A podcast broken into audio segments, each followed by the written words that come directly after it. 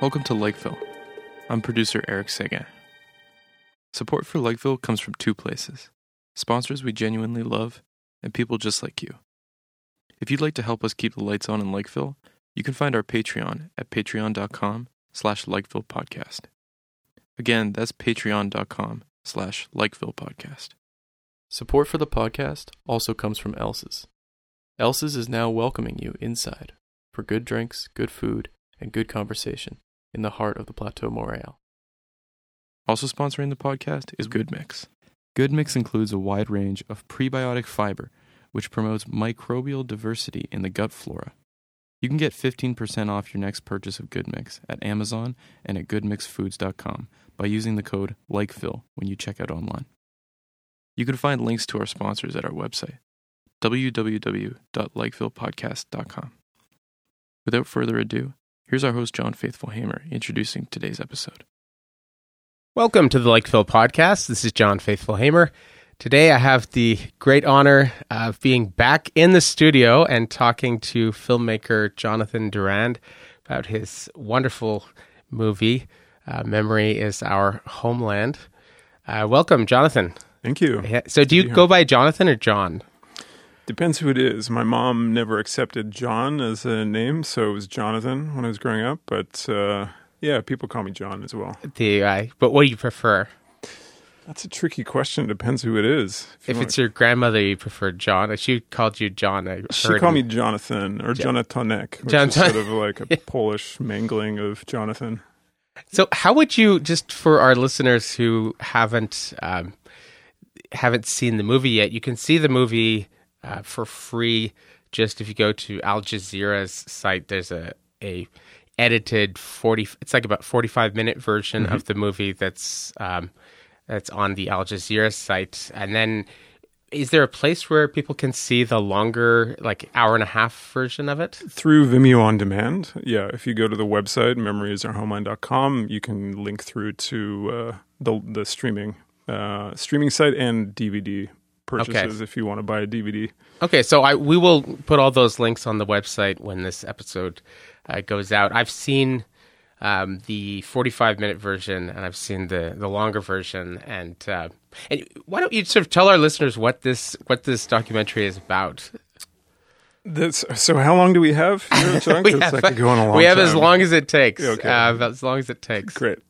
um, so the brief tagline version would be: it's about uh, the history of Polish refugees in East Africa during the Second World War how they ended up there, um, and what happened to them. Uh, told through the story of my own grandmother, who grew up in eastern Poland and then afterwards in Iran and Tanzania. Which is pretty wild. I mean, if you have a little Polish grandmother and she tells you, "Oh yes, I was in Iran in Tehran, and then I was, uh, you know, in Tanzania and all this stuff," it, it it initially sort of like I was saying before, it sounds like the movie Big Fish, you know, mm. where his dad is always telling these like crazy stories and then you know he later on finds out that a lot of his dad's stories were true right that they were uh, so you you went to to belarus which is where your family your polish family because that used to be inside poland at, mm-hmm. at one point you went to uh, to poland you went to tanzania you went all over the place following this this story mm-hmm. um, and I don't know. There's a lot of things that I really loved about the movie, but I think probably what fascinated me most was this whole issue of of memory, right? Mm-hmm. And that if you have a people that are connected to a particular place, this has been happening to humans as far back as we can tell. If they're displaced by war or they're displaced by something else, then uh, they often kind of have this idea of, of the homeland but it's largely a figment of their imagination, mm-hmm. right? And so then it's the whole question of well, if if they go back to the homeland, is it going to be there? And I and I've heard many um, sad and some very very comical stories mm-hmm. about ha- what happens when these people actually go back. So, you know, one example that always springs to my mind is uh, my friend Christian. His grandfather uh, was yet another one of these refugees after World War II. Like it was like what 25 million refugees were made by World War II. I think that's the number. Yeah, I'm not Maybe- sure the exact, even more. It might even yeah. be twice that. Anyway, um, anyway, but he was one of the Italian refugees. He ended up here in Montreal, and he would always his constant refrain to his kids and grandkids was, "Oh, it's so much better. Everything mm-hmm. tastes better. Everything's better. You know, women are modest, children are well behaved, food tastes better." Mm-hmm. Everything was comparing to this place mm-hmm. that he actually had only been when he was a little kid Yeah. and he had never gone back because he was a, a working class guy. Uh, he's in St. Leonard. He worked, you know, I think he was like a plumber or something like that. But he didn't have time or money to go back.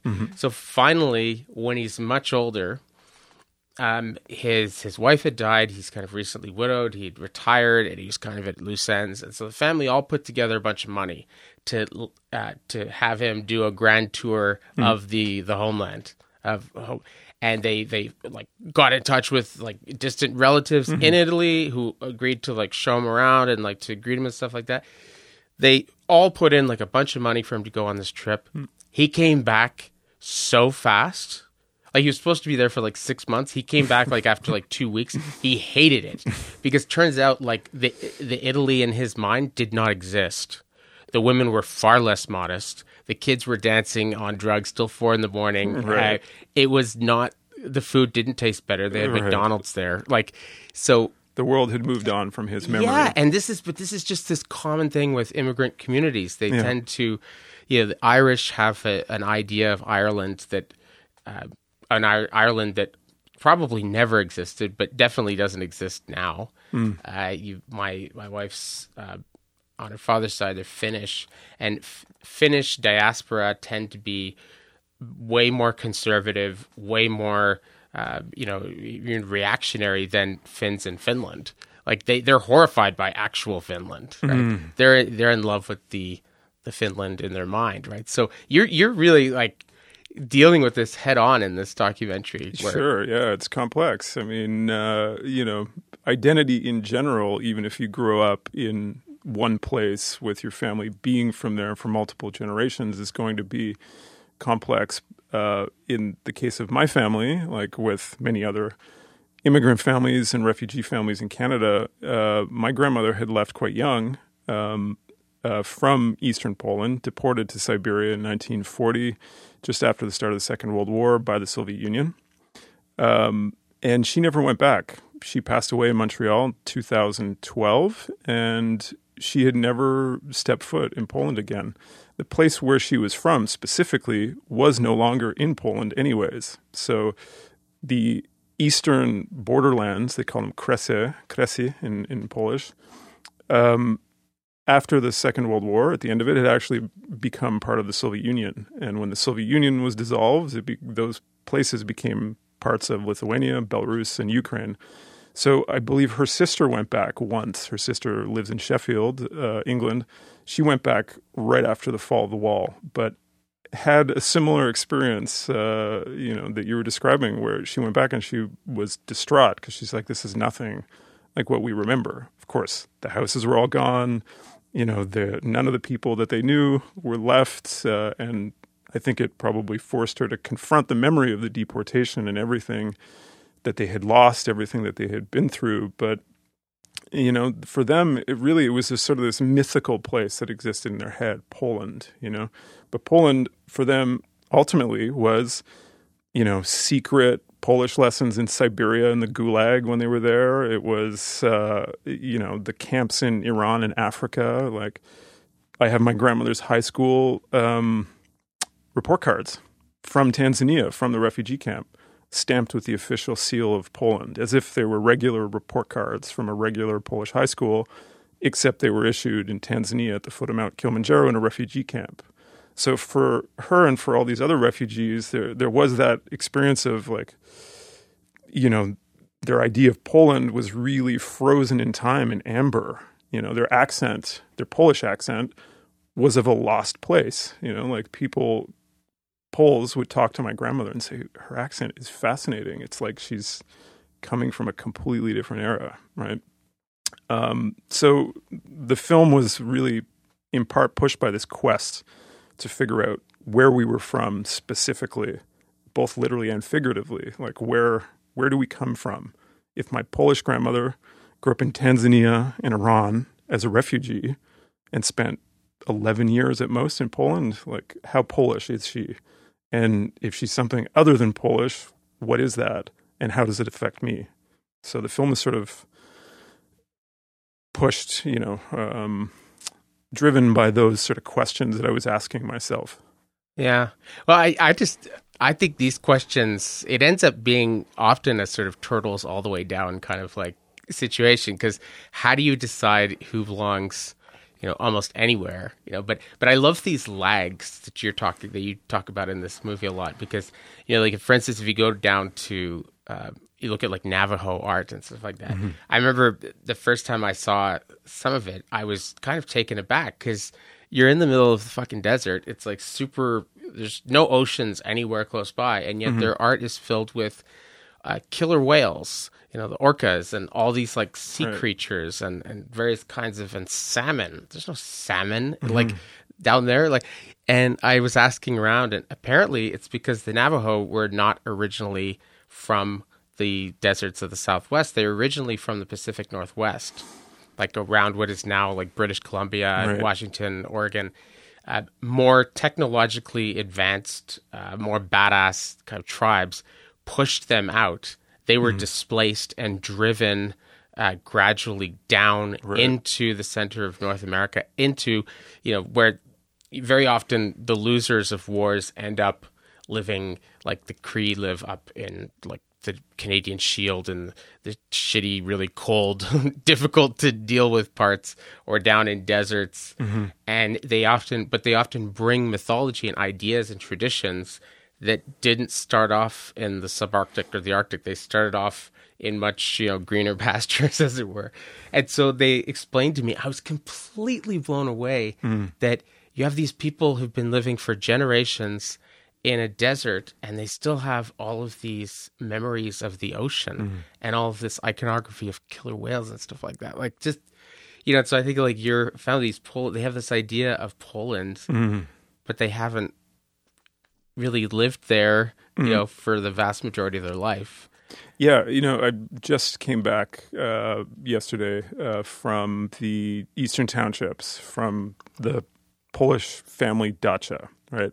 So in the 60s, my grandparents had bought like a one acre plot of land out there with about 15 or 20 other Polish families. So they'd bought this huge plot of land divided between all of them, and they'd all built their little cabin, their little A-frame wooden house on these tiny pieces of land in the countryside. Uh, so I spent my summers up there with my grandmother and all of these other Polish people at the time in their 50s, 60s, you know, 70s.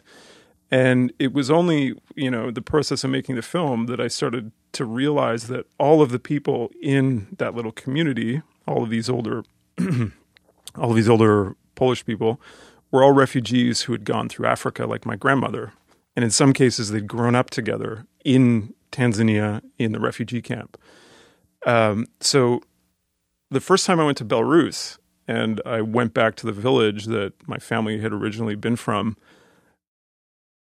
what do you know? The village actually looks like the one that I grew up spending my summers in in the eastern townships. They had recreated essentially the same village the same villages that they'd been born in and deported from when they were 10, 11, 12 years old. So they'd sort of lifted up and, you know, grafted this version of their childhood onto the landscape in the Eastern Townships in Quebec, you know, and it was really this astonishing moment for me to realize that, you know, they'd actually managed to sort of import uh, of course, their memories. They brought all of this with them, but they'd actually brought it to life again. They'd created a whole community in the townships. You know, that so, is completely that. That's wild. But it does seem to be such a, a basically human thing because yeah. you know, look at the globe and everywhere people immigrate to, you see, you know, New York, New London, New Caledonia, New mm-hmm. Spain, New France, New,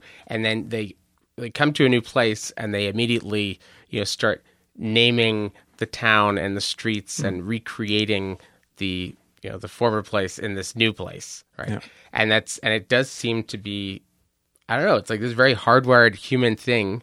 And then what happens is at a certain point down the road, sometimes, is some of the kids and grandkids and great grand, there's this point at which they stop just trying to, you know, relive some connection to some other place and they actually put down roots and become a part of the new place. Sometimes I guess that never happens, but usually it does happen at a certain point. They, uh, you know, they what do they call it now? The the, the kids are calling it indigeneity or something like that, where you sort of go become a part of the place that you live in, rather than always um, recreating, you know, a previous place. I mean, because that can become, I'm sure, and you you sort of like gesture try this in a couple places in the movie that that can become sort of pathological, right? Um, if you can be so trapped in memories that it's there's no space for new memories in a way that there's uh, there's no space for the the real and the living to The present moment. yeah To actually. to, thank you that's that's a, yeah there's there's in. no place for it to get in i mean for me the most horrific image of this is you know that black mirror episode the entire history of you where you see the couple and they're in bed and they're they're having sex and but they're not actually having sex with each other in the present moment they're both with their grains replaying like sexual experiences that they had at the beginning of their relationship mm-hmm. so they're they're not actually engaging in the present tense with each other in this this intimate moment. Right. They're sort of like cheating on each other with each other with the memory of each other. like it's very very Right. weird, but it seems to be that a temptation for um, for diaspora communities all over the world, as far back as we can tell, is that you end up being like like that couple. You're not really intimately engaging with what's happening now because you're just stuck in a memory loop. I can't remember the. Please don't quote me on this, but uh, the origins of the word and concept of nostalgia. But from what I remember, it was uh, an ancient Greek um, medical diagnosis for soldiers far away from home who were essentially homesick, right? But they were seen to have this condition uh, called nostalgia of living in the past. They weren't living in the moment they were in. They were back at home with their families, and because their their present reality didn't reflect, you know, it was in conflict with their memory. They couldn't actually function properly as soldiers. Um, and I think there there is you know there's both uh, in the case of this movie and these people, my family and all the other survivors, uh, the concept of Poland, their identity and their connection to the place they came from and the culture they came from is part of what helped them get through the deportations, the the you know the journey from Siberia down to Uzbekistan, where tens, if not hundreds of thousands of people died, through Iran and into Tanzania, and then slowly piecing together who of their family had survived, who was gone, and who had disappeared and would never, you know, be be heard from, or no story would come about to what had happened to them. So Poland became this thing that represented, you know, um, a foundation, a sense of groundedness. There, you know, that identity for them was a, was a coping mechanism in part. It was a thing to be proud of. Of course, it was who they were, but it was also something that they held on to in order to get them through the very real traumas that they were uh, confronted with, you know, on a daily basis. And uh, you know, in my grandmother's case, in the film, you see it. She considered herself Canadian and a Montrealer. Um, Polish, yes, but also Canadian. Whereas her sister, who stayed in England after the war, after the refugee camps were closed, um, doesn't see herself as English because that's more of like a an ethnic designation in, in England. It's more of, you know, at least community she's in, people think of Englishness as this, you know, ethnic thing. Whereas for her, she's like, I'm not from here. I'm neither from Poland. I'm neither Polish nor English. I'm a stranger in Poland. I'm a stranger in England. You know, so depending on where the person ends up, they can have a very different uh, experience of, of their identity.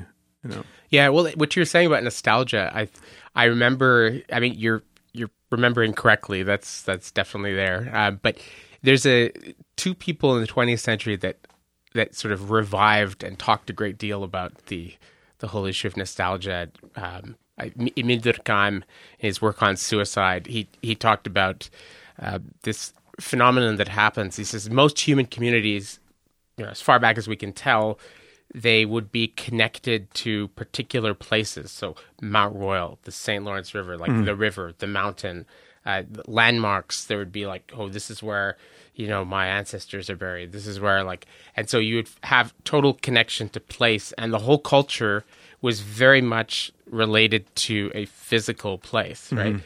Uh, but then what would happen was because of displacement most of the time, if people were kicked off of their land, if they're driven away from their land, like the Navajos being going down to the southwest, then they would lose all their culture, and you would have mass dysfunction, lots of people committing suicide. You'd have like just everything falling apart. You would have mm-hmm. his whole thing of like anomie. But he said then there's like a couple groups, and he says the Jews were the first ones to really do this in a big way. Mm. They, he says, one of the great cultural innovations of uh, the Jews is that they figured out how to make culture portable. So you destroy our temple, well, we can now have like okay, we no longer have like priestly Judaism, but we can have like rabbinical Judaism, and it, we're gonna everybody's going to know the Torah, and we're going to teach them Torah and stuff like that. And so now you've created a culture that that is portable, right? Mm. Which is kind of amazing.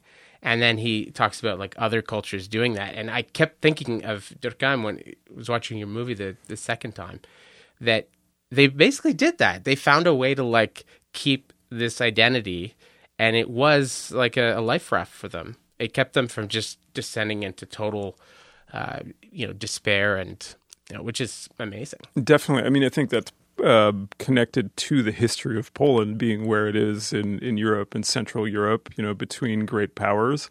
Uh, having been invaded from every direction, really. Yeah, you know? Is there any people who have been more fucked over than Poland? I, you, I mean, probably a couple, but it's it's messed up. I mean, like it's uh, you know it doesn't benefit from the easiest geography, and yet the the I think like the you know Polish culture really one of the strongest parts of it for me is the storytelling because of where they are and where they're located. I mean, it, it over history has meant that people, if they wanted to keep their culture alive, had to find innovative ways to do that.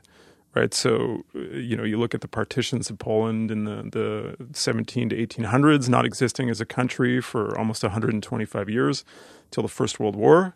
They managed to keep the culture alive and thriving, even though there were assimilationist uh, policies under Tsarist Russia and you know the other partitioning powers. So, you know, I've uh, one of the things that came up like in Q and A's would be, you know, are you Polish? Like, do I consider myself Polish? And um, that's a complicated thing to answer, but I think uh, at the end of the day, storytelling, the fact that I wanted to tell the story or that I did tell the story, I think is part of, uh, you know, being Polish because it's really it's the act of keeping that history alive, you know, just by telling that story and then passing it on to the next generation of storytellers um, because it is important to me and it does feel like where I'm from, you know, not a place, but from this history of survival and resilience and uh, also deep openness to, you know, deep humanity. You know, a lot of the Poles who went through this, yes, they were against the Soviet regime, of course, like they lost everything. I mean, it was horrifying what they went through, but they would all say, average Russians we encountered were the ones who helped keep us alive. You know, they would share their food, they would give us shelter, they would protect us from whatever. Um, so these people are cognizant of the fact that like that other group of people, they're not the enemy. The system, the the the the uh, the state authority is is the real um, villain of the story. But other human beings, whether they be in Russia, Kazakhstan, Persians uh, or in East Africa, like the people that they encountered actually helped keep them alive.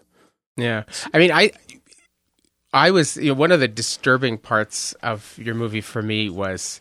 Uh, I can't remember who it's talking. It's like one of the academics, um, like I guess a historian or something. She has books behind her and all the images, but and she says, you know, there was this moment where you tell people that um, you know there were all these Polish citizens that were deported to Siberia, and you know in the 1970s and 80s, and you'd have like a like a, a kind of a good lefty, you know, really kind of pro-Soviet and uh, sort of apologists saying like, "Oh, they must have been fascists," you know, because you know, or that didn't happen, just like you know, gaslighting them straight up, or like saying, "Okay, well, if it did happen, it's you must have, you know, well, what were you wearing? Like, you know, like you must have been like fascists. You must have like brought this."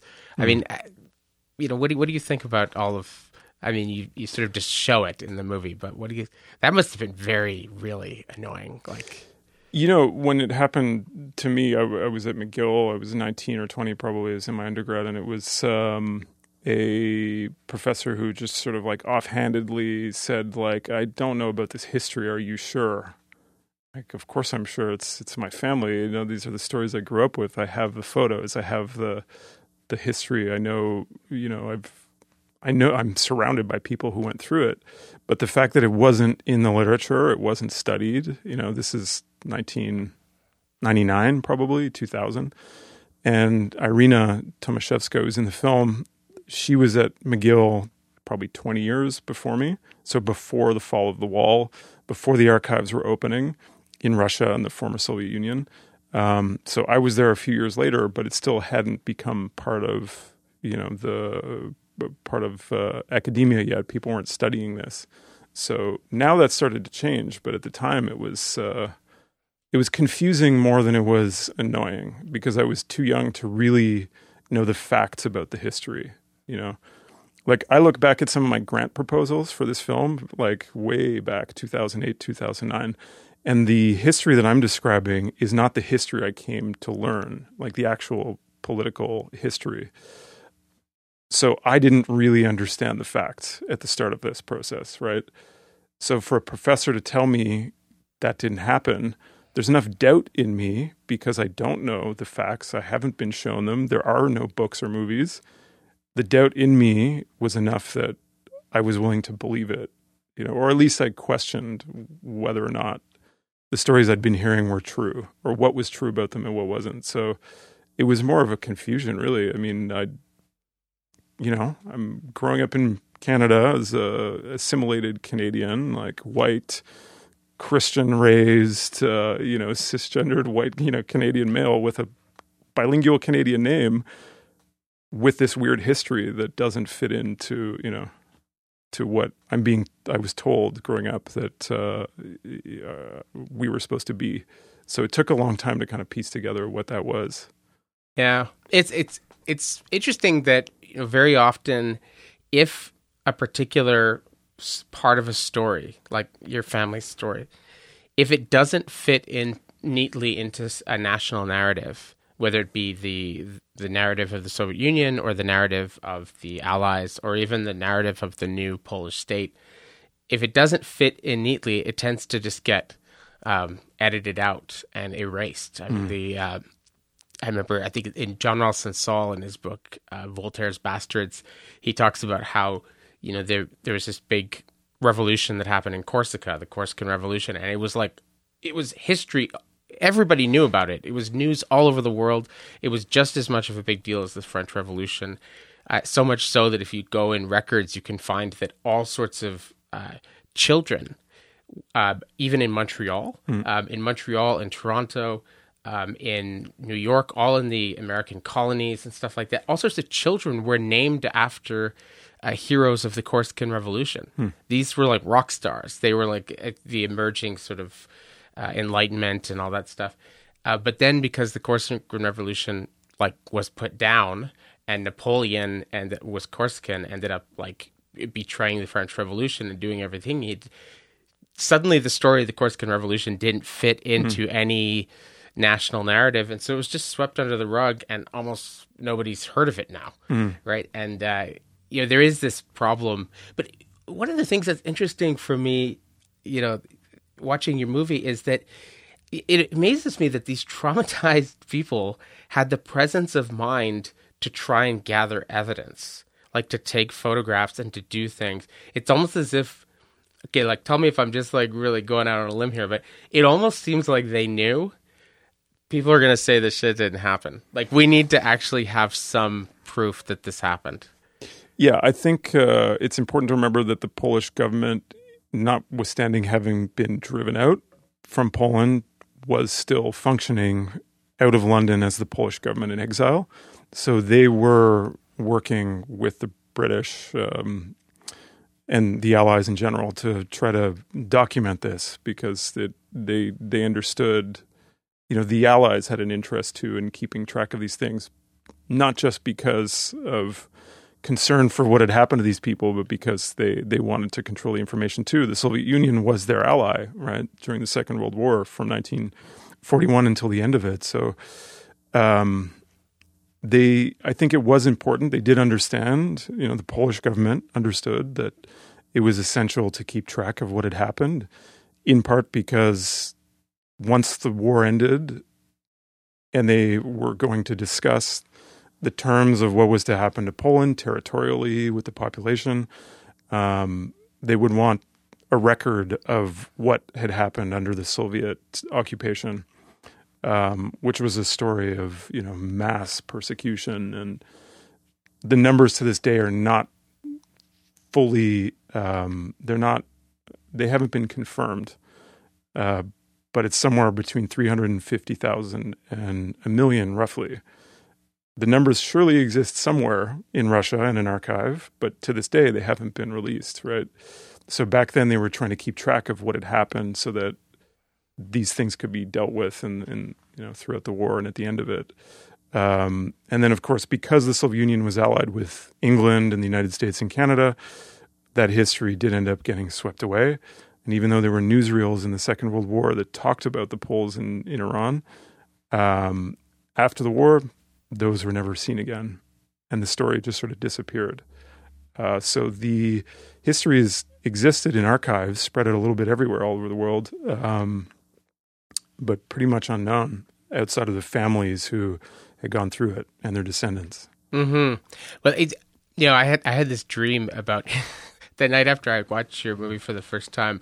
I had this dream that you went back and you somehow I don't know with some new technology, like you you found the deeds that they had buried below the house before they were deported.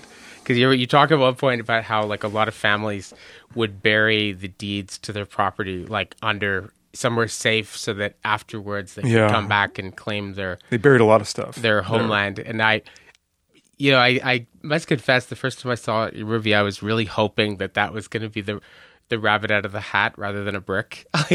When you like, Yeah. you, you got a brick from the home and From brought it, yeah. yeah. And uh, I was hoping you would somehow randomly like find like you know these documents. But I know that that's crazy, right? But I, I, I was hoping you. There was a bigger story there actually because the this is part of what got edited out of the film. But uh, the longer anecdote is when my mother, my grandmother passed away. At her funeral, one of uh, her nieces, I guess, her cousins, came up to me. sorry, um, she came up to me and said uh, or asked if I had found the treasure in Belarus. And I said, What do you mean? Have I found the treasure? What are you talking about? She's like, Your grandmother never told you? Told me about what? Well, when the war started, all the men in our collective families put everything together and buried it in a large chest under this specific place, including swords from the 17 or 1800s, like passed down through the family, old uh, family heirlooms, jewelry, whatever, and the deeds to the land. Um, in the end, we cut that out because it, it seemed like it was going to set up this like treasure hunt. But uh, the the fact is that this stuff ostensibly exists somewhere, and it's you know it's kind of part of the the fact that it ends up being a brick that I dig up is there's a point to that in a way. It's like, well, I mean, I could find a treasure, but this represents something too. You know, it's the it's a tangible trace of a thing that I've been told for so long. but you can't put it in your purse. Can't put it in your purse. Yeah, she says that, that was very funny. yeah. But the no, because that's, and I'm wondering, like, did they give you any weirdness when you went back there? Um, To Belarus. yeah, about you being because I, I know this um, former prof of mine when I was an undergrad at Concordia, Steve Scheinberg. His family was originally from from Poland. They were Polish Jews, and they, you know, well, that was, you know, all that hor- horrible story. And he went back like you know years later right and was traveling he wanted to go and see where his family was from very you know similar to the kind of stuff that that you were doing and he said people were very very weird with with him and his wife, and they uh, he gradually found out that they were scared uh, with especially like you know Polish Jews coming back that they were going to claim their land, and they were uh, they were afraid that they would come back uh, with with deeds to properties and things like that, and say like you're actually you know you're living on my family's land, and do, how did you get this? And so they were very worried about. Um, and so they would get like wrong directions from locals. They would get the cold shoulder. They would get dirty looks. They would get a lot of weirdness. I'm wondering if you got any kind of a weird vibe going back. No, I mean to start with, it's it's a bit it's different. It's a different history. It's a different situation. Um, to this day, there is a lot of uh, there still are you know property claims being sorted out. 80 years later from the end of the war it's very it's still a very complicated thing um, in my case when i went back i ended up befriending the family that i met right the elderly guy uh, Vasily, who I met, had actually worked with my great uncle. They'd been friends. They went to school together, and the family um, in the Belarusian family was actually really uh, hospitable, accommodating, and and very kind towards me. In part because I think they had had a good relationship with my family, like the, or I should say, my great great grandparents and the others in that community. The you know, when the First World War ended and Poland was put back on the map, uh, there was a short war between the between the Poland and the Soviet Union, the Polish Bolshevik War, where Poland ended up taking over this territory that they claimed through their history had belonged to them. Other countries claimed with you know uh, strong evidence that it belonged to them, but this is the story of Europe, land being traded back and forth between different people. So when um, my family had arrived in that part of Poland, which is now Belarus, in the 1920s.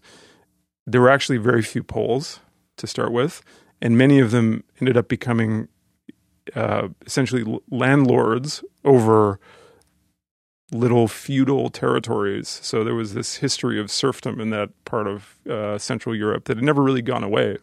So for a lot of the Belarusians and Ukrainians and Lithuanians in that part who were basically subsistence farmers, uh, you know, smallhold farmers uh, under the Russian Empire until the end of the First World War.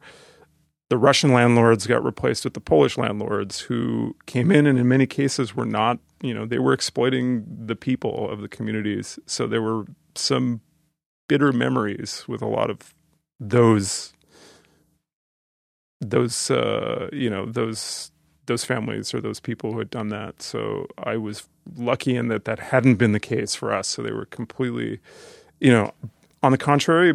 By the last time, last time I went, they were uh, Valentina, who's a woman in the film, was trying to convince me to go to Minsk and to track down the deeds in the national registry, and you know that uh, we should try to sort something out. And, I mean, it seemed a little bit far fetched, but uh, yeah, that's what she was suggesting we do.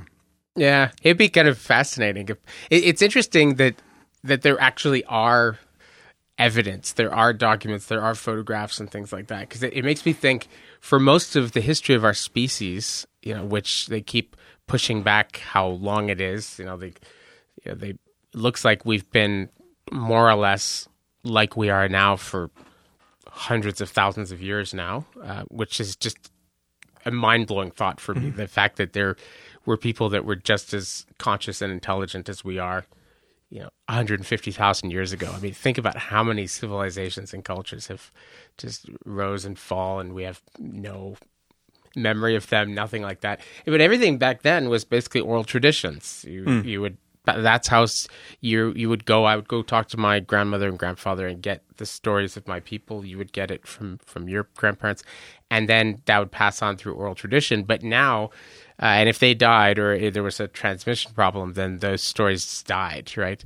And I, I love that wonderful. It's I think it's a Swahili uh, inscription over in the cemetery in Tanzania where it's like, "If we forget them, O Lord, please forget about us," or something like that. The, Adam that's- Mickiewicz, it's a quote, yeah. it, Uh, that's really great. I mean, like, how is the exact? I, I probably messed it up. It was Uh, something like that. It was like a prayer that, you know, we need to remember them or forget us. Is it? Yeah, it- we yeah we- basically we are we need to remember them or else God you will forget us. Essentially, like this is a sort of, like a sacred duty to remember um, the people. You know the the the truth of what had happened. Essentially, I mean, there's a of course like a very strong Catholic uh, element to it, but beyond that, I mean, the deeper sort of human truth about it is to keep these people alive who've disappeared or who've been lost or who you know who, who have been killed or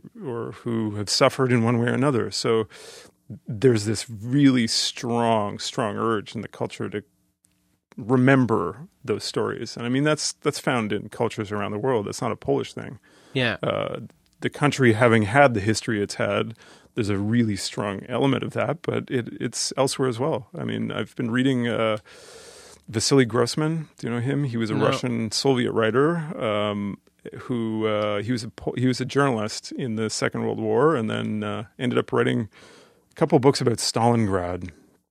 One of which was called Life and Fate, and the book ended up being arrested by the by the communist authorities. Not the writer, but the book. The book was arrested, and he was told uh, when that happened that the book was too dangerous to be released in the Soviet Union for the next 200 years, essentially. Yeah. And the reason for that was because he was trying to capture the truth of what had happened, not the party line, but the actual deeper human experience of the camps, uh, you know, the the concentration camps, uh, as well as what had been happening in Russia. Um, so the book was considered too dangerous because it showed this deeper human urge to to hold on to the truth, you know, against all odds, against all forces, to hold these memories alive and keep them alive because then you keep the people alive. Uh, so that was too dangerous, of course. So the book uh, was unpublished till 1980 or something. Wow. finally got out. It, it's amazing how these the interesting moments when a particular story, which is true and is documented, complicates the narrative, and so they're just like, we don't want to hear this. I mean, I I had a guy on the podcast a couple of years ago who had basically he through part of his research he decided to translate this particular book from French into English, and because he thought it was, and it was all on slavery in New France, and in in translating this book, he ended up finding out the history of the book. And this guy, the guy who wrote it, was a very prominent Quebec historian. Um, he was at uh, UDM, Université de Montréal, and he this book, like numerous readers told him, do not publish this book because it was at the height. You know, things Quebec nationalism was on the rise, and they had a particular, you know, Pierre Vallières, you know, Negre Blanc d'Amérique and stuff like that. They had this whole narrative of us as victims of the, you know, the horrible, like the English and the various things like this. This story, uh, which is about, you know, francophones, uh, French Canadians owning slaves, including African slaves, right here, and and being slaveholders for centuries and enslaving native people. This does not fit with our narrative at all. And so this guy was so blacklisted and harassed that he ended up having to move. Um, he he they the board got together. They got rid of his tenure, which is very hard to do, and he ended up spending the rest of his uh, career at the University of uh, in Ottawa. He was um, in Ottawa, I think Carleton, or you know, I can't remember which one, but he spent the rest of. He's a historian who was very, very, and so yeah, it's just, it's interesting when they're and you see this in the states now with the sixteen nineteen project, where people are freaking out like you can't tell this story because it's gonna make kids be unpatriotic and like all this stuff. It's uh, the truth can be very inconvenient. Yeah, the truth can be dangerous, even old truths like that. I mean, over time they start to lose their uh, power. But you know, uh, a good example of this is uh, a somewhat recent example is that after the collapse of the Soviet Union and uh, you know the sort of westernization of, of the political culture there, there was a period where the archives started being open and they started acknowledging uh, these historical facts, like the massacre at Katyn or uh, the Poles being deported to Siberia. Um, and then sometime around the early 2000s, or a little bit later, 2010 or so, under Putin, these things started to disappear. So for 20 years, they were accepted as truth after 70, 80 years of the Soviet Union denying that any of it had happened. So for 20 years, they were acknowledged again. And then under Putin, slowly some of these things have started to disappear. So in a couple cases, I've gone to do some research, clicked on a link that goes to a you know Ministry of uh, Culture and History in Russia webpage that is supposed to talk about the massacre at Katyn, and you get a 404. The page no longer exists. Ergo, the history doesn't exist, right? Or it feels that way. It's very ephemeral and dangerous.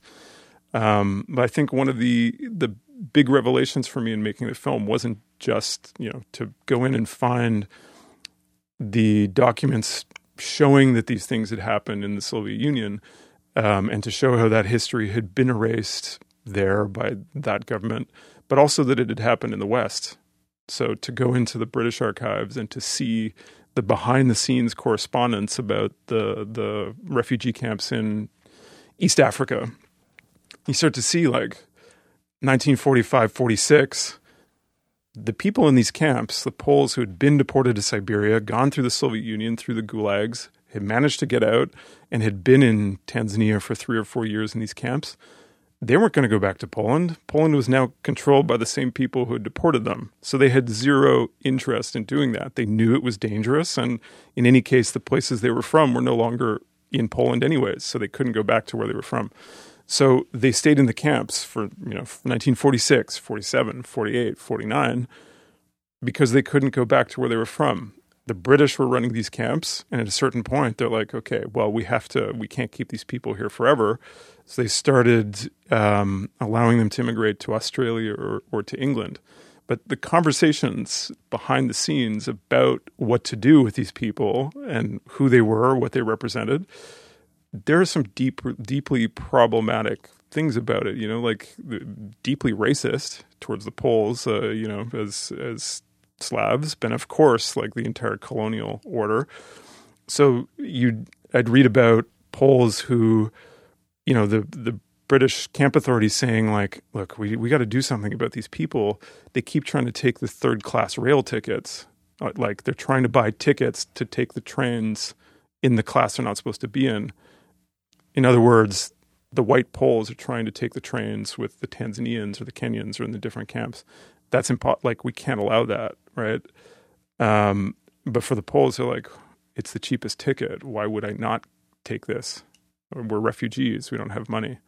So when you start to dig away at it, you see that it like it really undercuts the sort of heroic fighting for freedom, you know, Western uh, narrative. Like you start to see the kind of moral ambiguity behind a lot of these things. You know, mm-hmm. it's yeah. No, I get. I I I got that. That came through. I, I'm wondering, did you ever get to the bottom of what the rationale for actually deporting them was? I mean, because I, I sort of understand why why the Nazis, you know, wanted to deport um, you know, wanted to get rid of Jews and gypsies and various other groups that they couldn't stand and stuff like that. And I kind of get why the Soviet Union, uh, according to their logic, wanted to get rid of people who had been um, kind of anti-communists and who had been, you know, various things like that. But I, I just didn't understand. I couldn't get a clear read on why they targeted your family. I mean, it wasn't just my family; it was hundreds well, yeah, of thousands of but, other people. But why they were included? Um, it, the answer is pretty simple. Basically, I mean, it's recidivism. The the Soviet Union, um, you know, which had, you know, basically Russia. At the end of the First World War, when Poland became a country again, carved out this big piece of land that had been part of the Russian Empire and they weren't happy about that in Moscow. Um, and of course, in, in Germany, they felt the same thing that Poland shouldn't exist at all. Um, so, deporting all of these people had two goals. One was to get rid of all of these people who were Polish speaking and, you know, Polish ethnicity, um, Catholics and Jews, you know, Orthodox Christians as well, um, but Polish citizens empty those lands of those types of people And at the same time, because the Soviet Union was trying to industrialize and making a huge push towards that at all costs, you could then use these people to build work camps and forced labor camps in the Soviet Union. So you'd essentially get free labor or, or low paid labor. Uh, so the idea wasn't just to deport the men who could go and work in these places, but deport the entire families. So that way you had no Polish people left in that part of what would be the Soviet Union, but you had new workers in you know Krasnovodsk or, or Omsk or wherever across uh, across Russia. Okay, and then after the war, they get. Uh, do they do they stay there? Do they? I mean, do do all of them end up kind of immigrating somewhere like like your your family from uh, from East Africa. Yeah, or wherever they ended up. Yeah, so I mean, the war ended in '45. Most of Poland was was um, liberated or you know taken by the Soviets in 1944. So 1944-45, people start to ask, okay, can we go back? it becomes clear pretty quickly that if you go back, you're going to face pretty intense uh, scrutiny and persecution. Some people were redeported to Siberia. Um, so they waited it out a bit, not just in Tanzania, Kenya, Uganda, and the camps there, um, but also in um, Iran, uh, in Palestine, in Jordan, the different places they had camps, India as well. Um, so most of them stayed on until the 19, late 1940s and at that point, the government of England said members of the Polish army, basically the men eh, who had been in the Polish army, could come to England with their families, and any women and children in the camp who didn't have families would be sent to Australia, or sorry, who didn't have men in the family. Um, so the majority, you know, went to those two places and then came on to Montreal, and a lot of them came to Montreal from England. Um, and apart from that, I think there were about a thousand of them that stayed on in East Africa, and most of those migrated to South Africa uh, over the next twenty years or so. Yeah, it's. A, I don't know if you've checked out Tony Judt's like magisterial book post war. It's this like giant book, and it's all about kind of well everything that happened in Europe. Like he gives background in the interwar period and during the war, but it's mainly like the sorting afterwards and his sections on in that book on Poland are absolutely mind blowing. But but he says Poland was similar to other European countries in the sense that they were way way more multicultural and like diverse and multi ethnic before the war than after. There was this massive sorting process that happened. Uh, Hitler and Stalin together, uh, he says, are the big, you know, ironically perhaps, are the big sort of fathers of modern Europe and so he gives like the percentages on all different countries. But I remember the Polish one was really striking.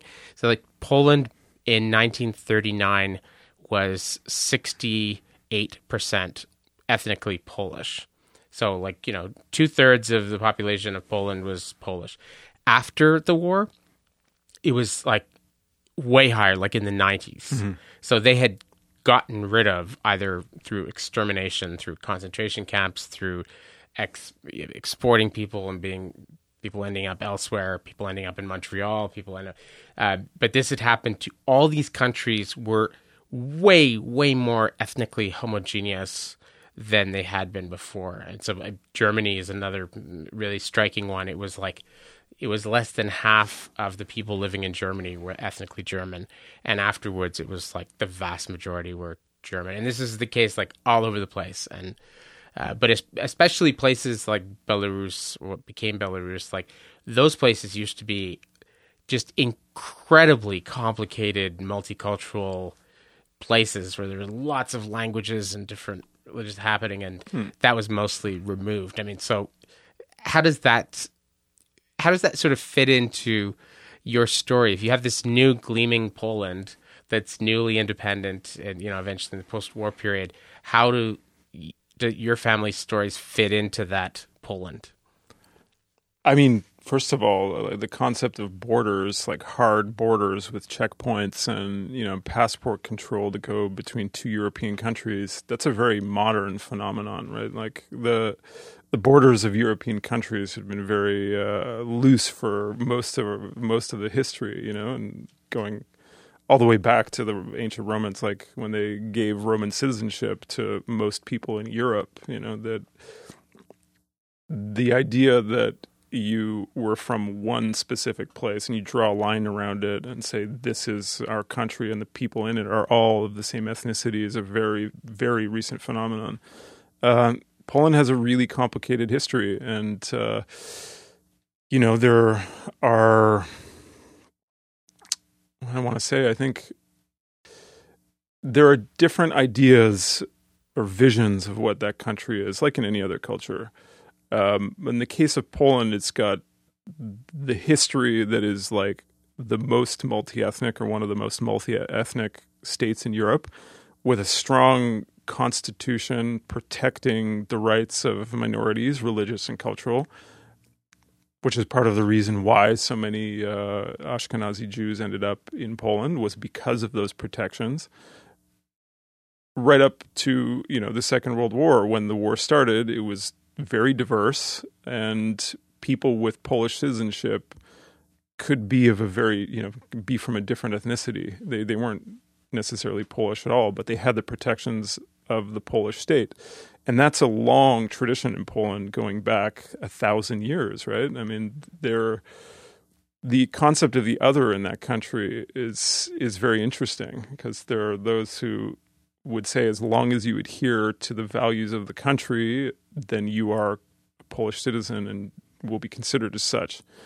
At the same time, there was the complete opposite view, which is it's an ethnic identity, and anybody who doesn't, you know, adhere to these certain things, often it's about Catholicism and faith and whatnot, but also blood, um, then you're not considered Polish. You know, there's this very ethnic definition of it. And you're right. By the end of the war, that's kind of what the country had become.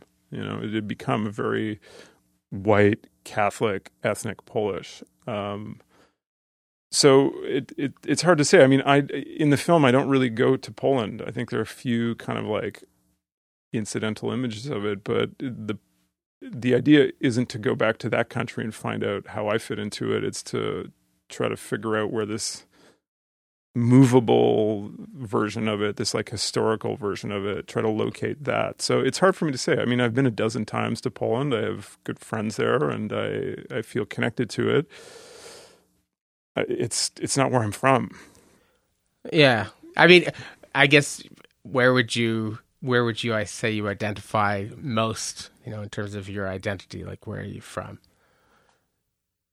from Montreal. I'm a Montrealer. Like uh, that's, that's, how I feel too. I feel I feel just uh, like a deep, deep connection to this place, but I I don't. I mean, my grandparents moved here after World War II from England, but I don't feel any connection uh, to England, to mm. Manchester, or to Britishness, or to. I feel you know much more of a connection. I feel a connection first and foremost to Montreal and to Montrealers, mm. then to secondary to Quebec, and then maybe third Canada. But yeah, I mean, identities end up like you you deal with that in your film. They're quite overlapping, and they can change over time, and you don't uh, necessarily have to choose just one or one. You know, it doesn't have to be that way. Although um, definitely nationalists you know all over the world want you to choose and want you to say exactly you know to choose one. I mean, human beings are uh, we're defined as a species by the fact that we storytell, right? We can reach into the past and we can project into the future. So, coming up with stories about who we are, where we're from, and including and excluding the people around us is a way that we we operate through time. It's a survival mechanism in a lot of ways, and for me, I'm wary of trying to, you know, pick uh, like my flags. You know, I, yeah. I, have the places that I'm connected to. Of course, Polish culture is important to me, but it's it, you know, it's the it's it's the fla- it's the color of the rooms I grew up in. It's the smell of the house. It's the language I heard, but it doesn't mean that I exclude the other parts. You know, uh, yeah. of, of me and where I'm from. So I'm very connected to the city because I think Montreal has the energy of a city that absorbs people from different places. It's always been a place in between and with conflicting energies, you know? Yeah, I like the, the image you had at one point in the movie where you said that I grew up surrounded by people haunted by ghosts from elsewhere. it's such a beautiful image, and I I mean that's I, I'm familiar with that, and I remember uh, not nearly as dramatic as you, but I remember when my grandmother was dying. I remember having these conversations with her. We were going through her stuff because she had to move out of place into like a like a kind of a residential place where she could get better care and everything. And we found all these things from World War II, like random stuff, like pictures of her looking really young and beautiful and hot, mm-hmm. like with like some guy who looks like a movie star. We're like, who's that? That's not Grandpa. I have the exact same thing with my grandma. Oh, really? Yeah, yeah, yeah. Shirtless on top of it. Oh, really? Two shirtless guys. We found two as well. Oh man, that's so funny. And like we found like grandma with this looking like ridiculously hot with this really good looking guy. Like, Who's that? That's not grandpa. And she goes, Oh, that was I was in love with him. We were like very much in love. We were, you know, uh, we were like a thing. We were a couple. And then uh, what happened to him? Oh, he died on the front. Uh, and then we found another picture of her looking also fabulous with like another guy. And he is a guy that she because the, the war was long and when you're young right she was when the war started she was 18 so and she was driving an ambulance through london and with people all this crazy stuff. But this was another guy that she had fallen in love with and uh, he also died. And all these I mean, we had never heard any of these stories. And so we started asking her and getting all these amazing stories that um, and then you get that feeling where wow i really wish i had asked her about this shit like a long time ago. Because there's probably lots of stories that are mm. gone now forever. But i love that in the film at one point when you're talking to your grandmother and you said yes but this is on film and the film doesn't forget. You know that that high like okay now i'm like mm. i'm asking you these for these stories and i'm you know i'm going to be a good grandson. I'm going to remember them for you. That was very beautiful Yeah, the the uh, I mean, ironically, like in the film, you see the the camera actually broke, like really, literally that day or the day after. So and you're like this is all i have yeah, but even with that, we you know the editing, we like my idea for this movie. You know, when I started, I don't know, a long time ago, two thousand eight, two thousand nine. You know, way back.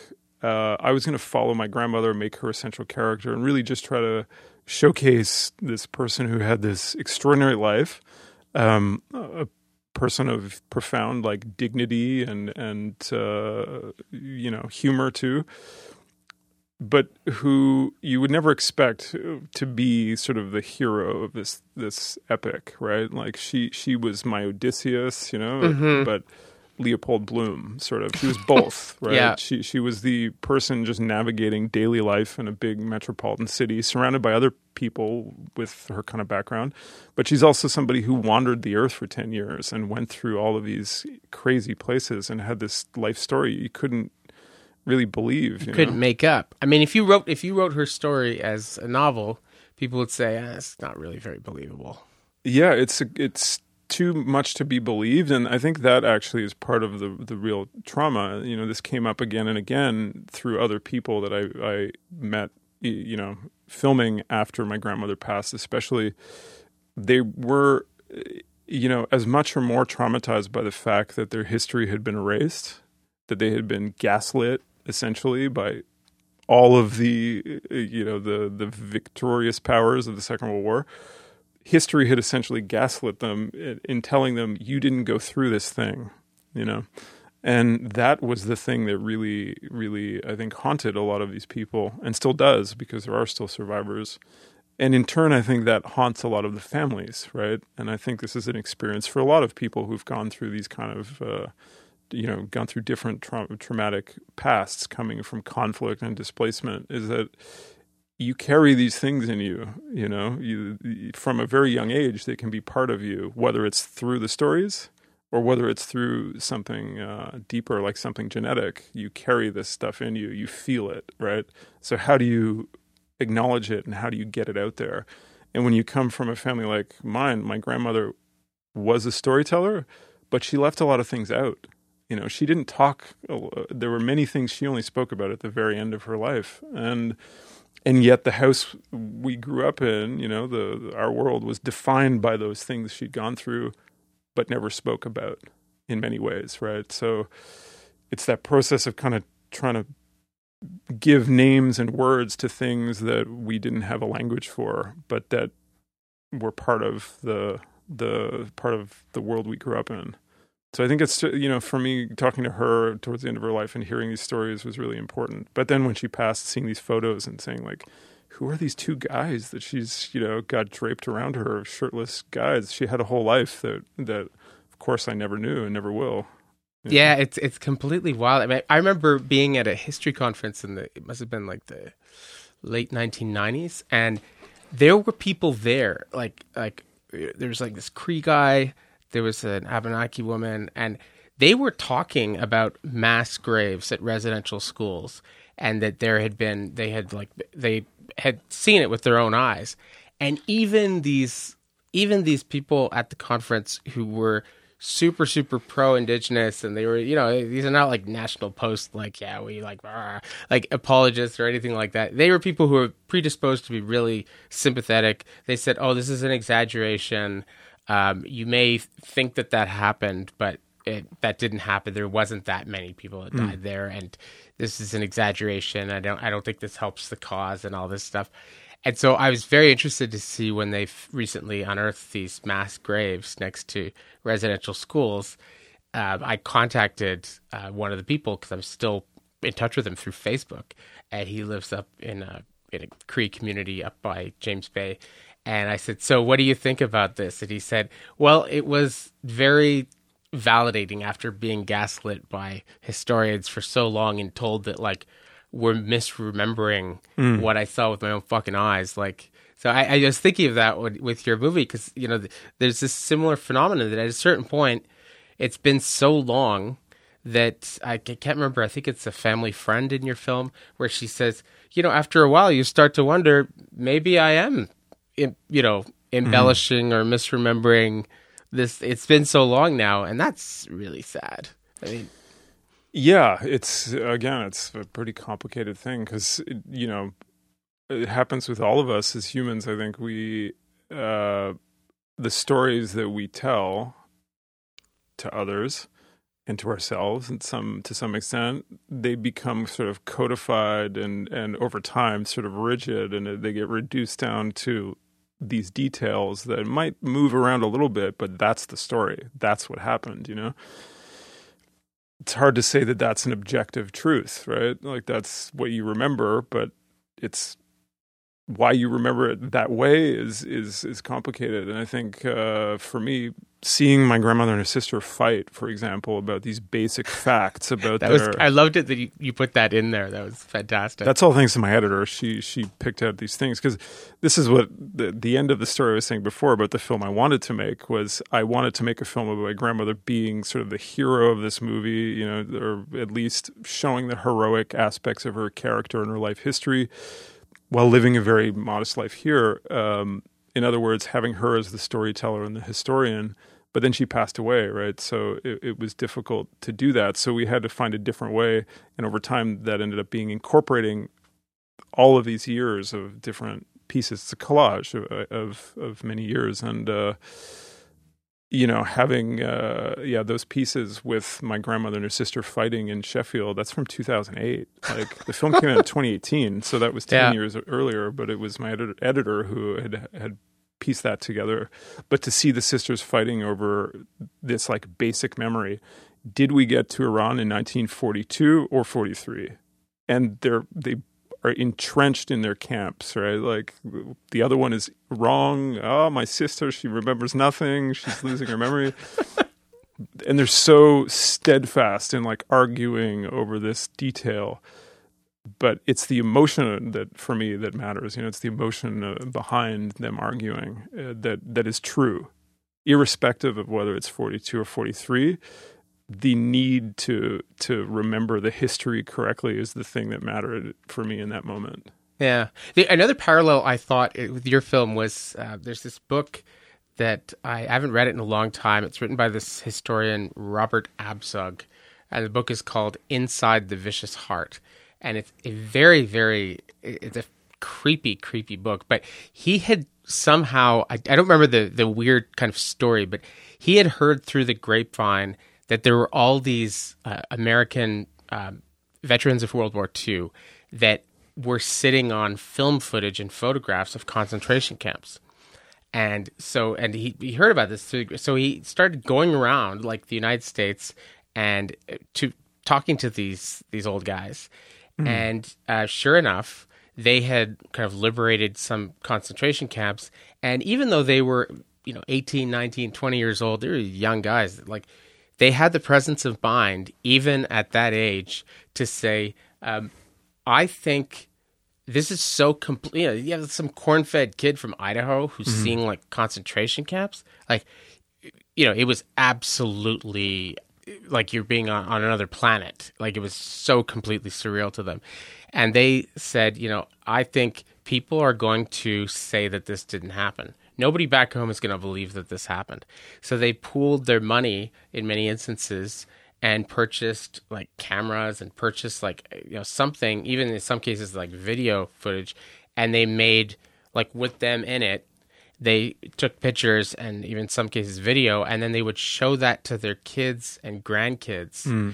because they're like this really happened i mm. i'm your grandfather like i was actually there this really happened and that i just i find it so interesting how how technology gets kind of brought in as a as a key sort of something that makes memory mm. and cultural memory more kind of permanent right i'm wondering like to what extent do you think technology like distorts memory and kind of and has distortive and how what ways does it kind of help um it's uh you've seen the film, so you know that at the end of it, like without hopefully spoiling anything, I've found some film footage that you know had basically sat on a shelf for the last seven decades, and the film shows the camp, and you know I can recognize people in this footage. So th- those images become for me, you know, on the one hand, they're home movies because they're telling the family history. But on the other hand, they're showing world history or they're showing a chapter of the Second World War. So they're communal and a larger history.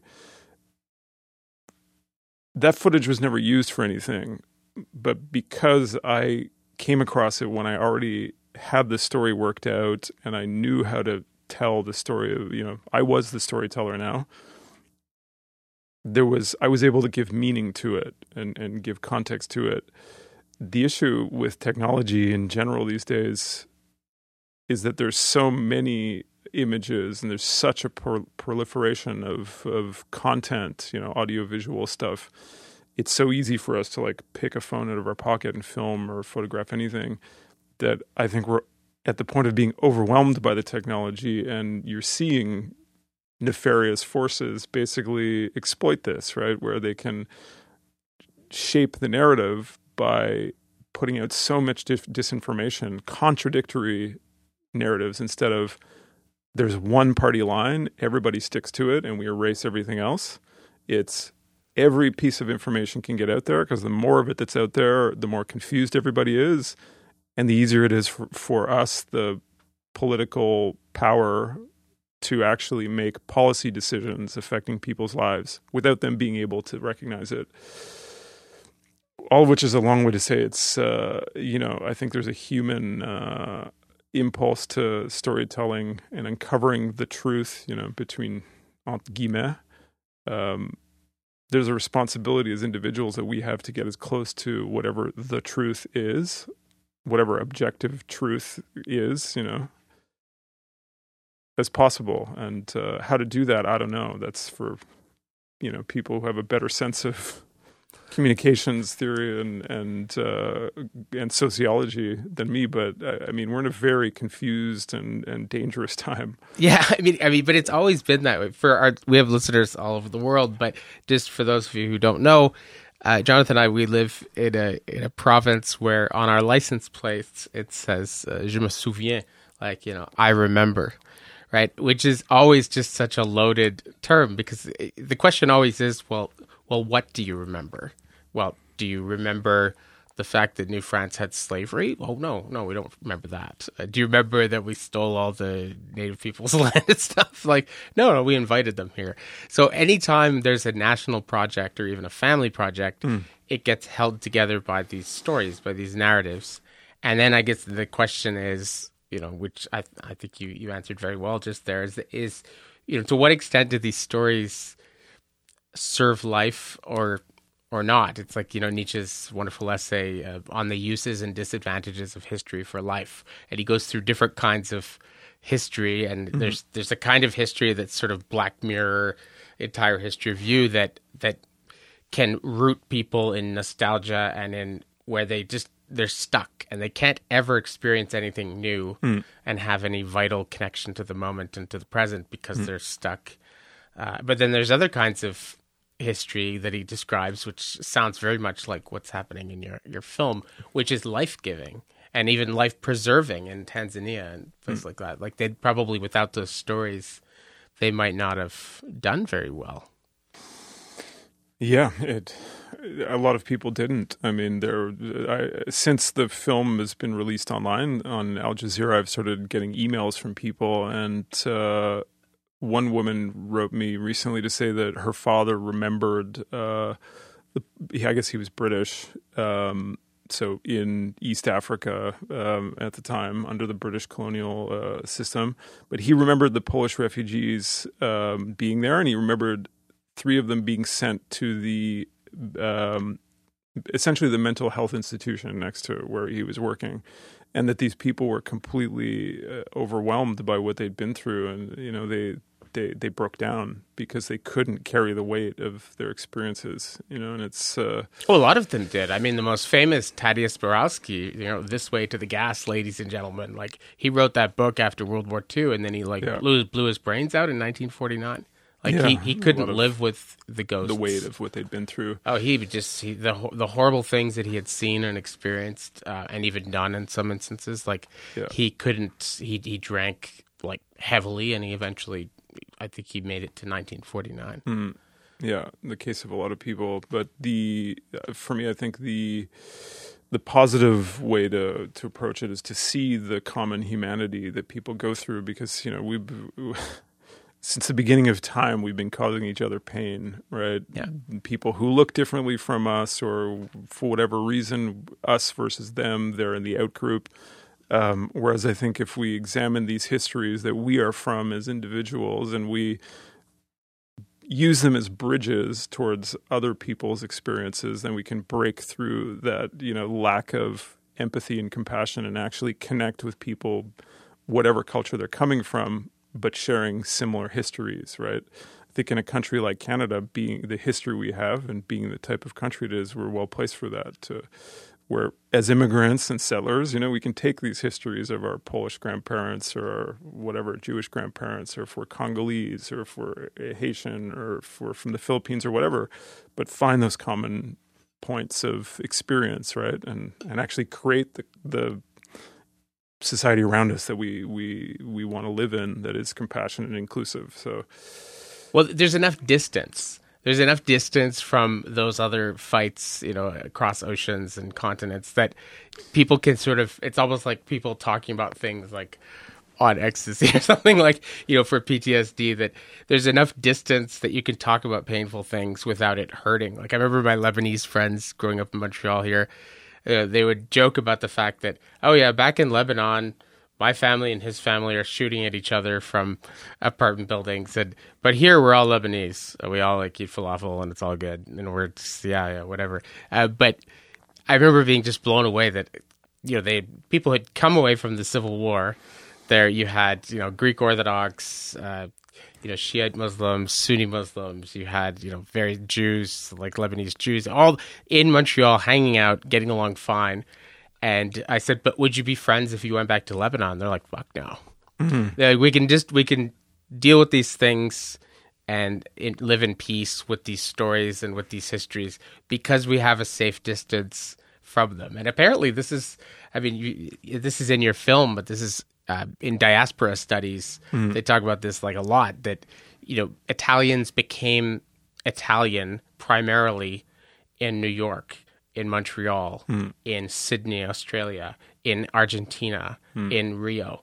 That in Italy they thought of themselves as like somebody who's I'm Florentine, I'm from I'm Sicilian. They, the, the Italian nationalist project didn't really grab a lot of people until, but it, but people who are part of the diaspora community became Italian.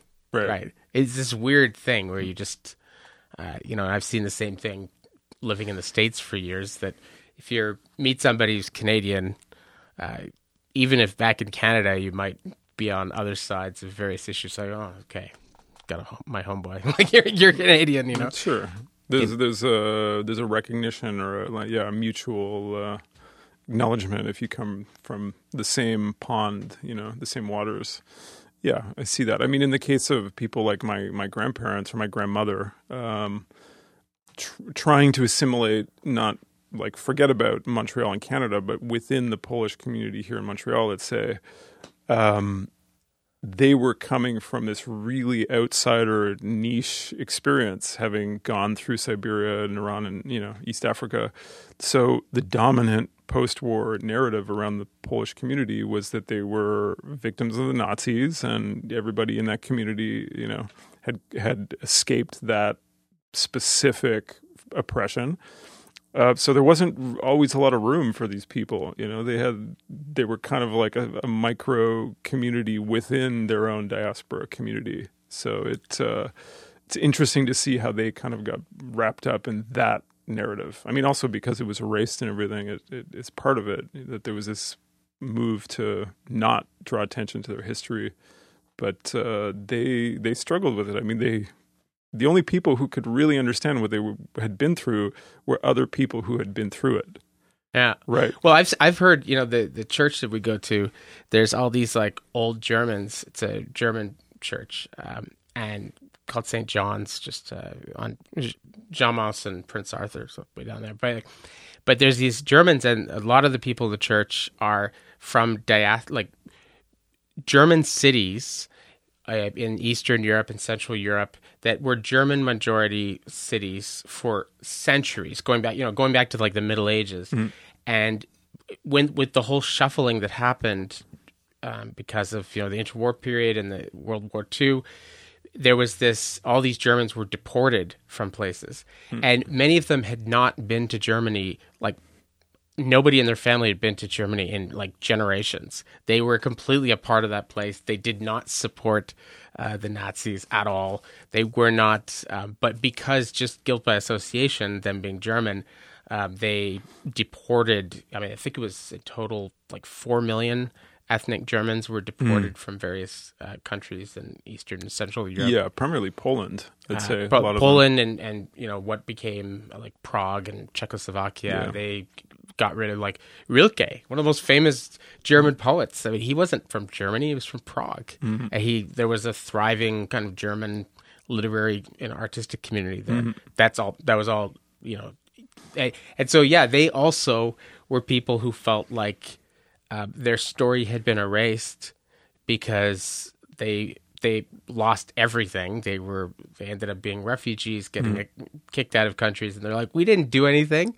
We didn't support the the wrong side. We didn't do. We supported our neighbors. We were not anti-Semitic. We were not like, a- but by association, we were kicked out as well. And so I think yeah, refugees end up being the um, you know these people and stories that don't fit into a new uh, narrative you know whether it be a new idea of what um, you know Syria or whatever country is going to be. You get all these like loose ends. But anyway I I thank you so much for coming on the podcast. This is I I highly recommend all of our listeners go and um, you know watch the movie. And if you I recommend you go and get the full 91, 91 minute uh, yeah, ninety-one with credits. yeah, like Ni- 91, the full hour and a half uh, version one, which is fantastic.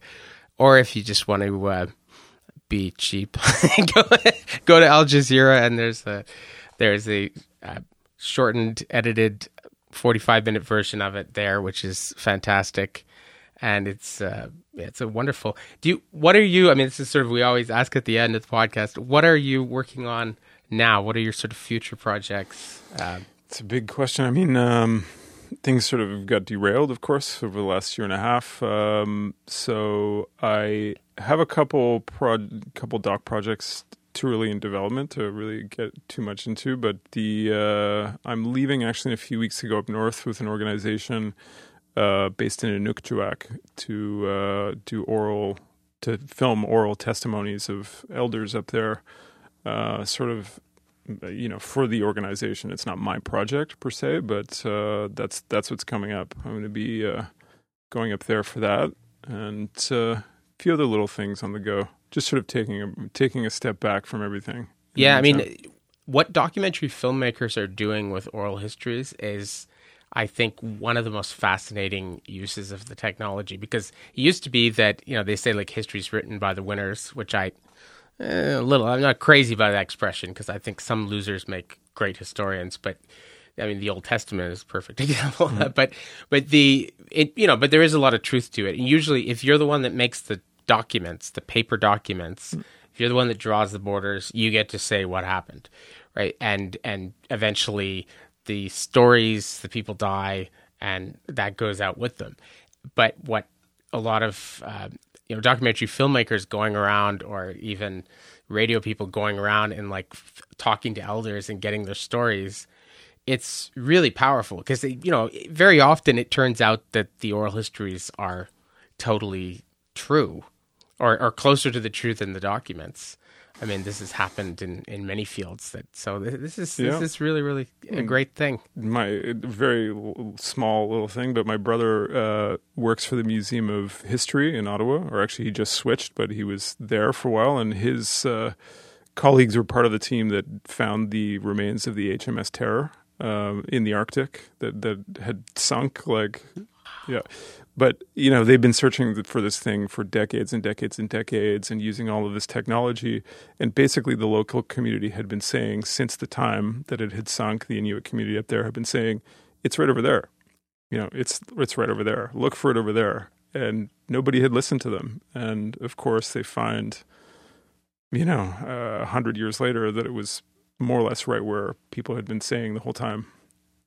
So good example of that. Well, the other example that springs to my mind is like in National Geographic and all. They used to have a, a distribution map of of where narwhals are found, and it it it came out later on that the distribution map perfectly mapped basically where uh, white oceanographers had gone to do research, and meanwhile, like people all over the uh, the kind of the Arctic Circle had been saying, "Oh yeah, yeah, we see narwhals this time of year, at this place and this place mm-hmm. and this place," but because they didn't have somebody with a PhD who's a professor saying, "We saw this many," um, but then they started taking into account more kind of oral histories about uh, you know wildlife distribution and things like that. And turns out it gave a much truer picture mm. of the distribution. And they found they eventually found bones and tusks and things like that. You know, but it's uh, mm. it's a really cool thing. Anyway, thank you so much, thank and you. thank you for making this uh, very powerful, uh, moving movie. And um, I I hope my I don't have grandchildren yet, but I I hope my grandchildren. I hope I have a grandson as good as you. it's that's really beautiful what you did for your grandmother. Mm. Thank Thanks. you. Take care.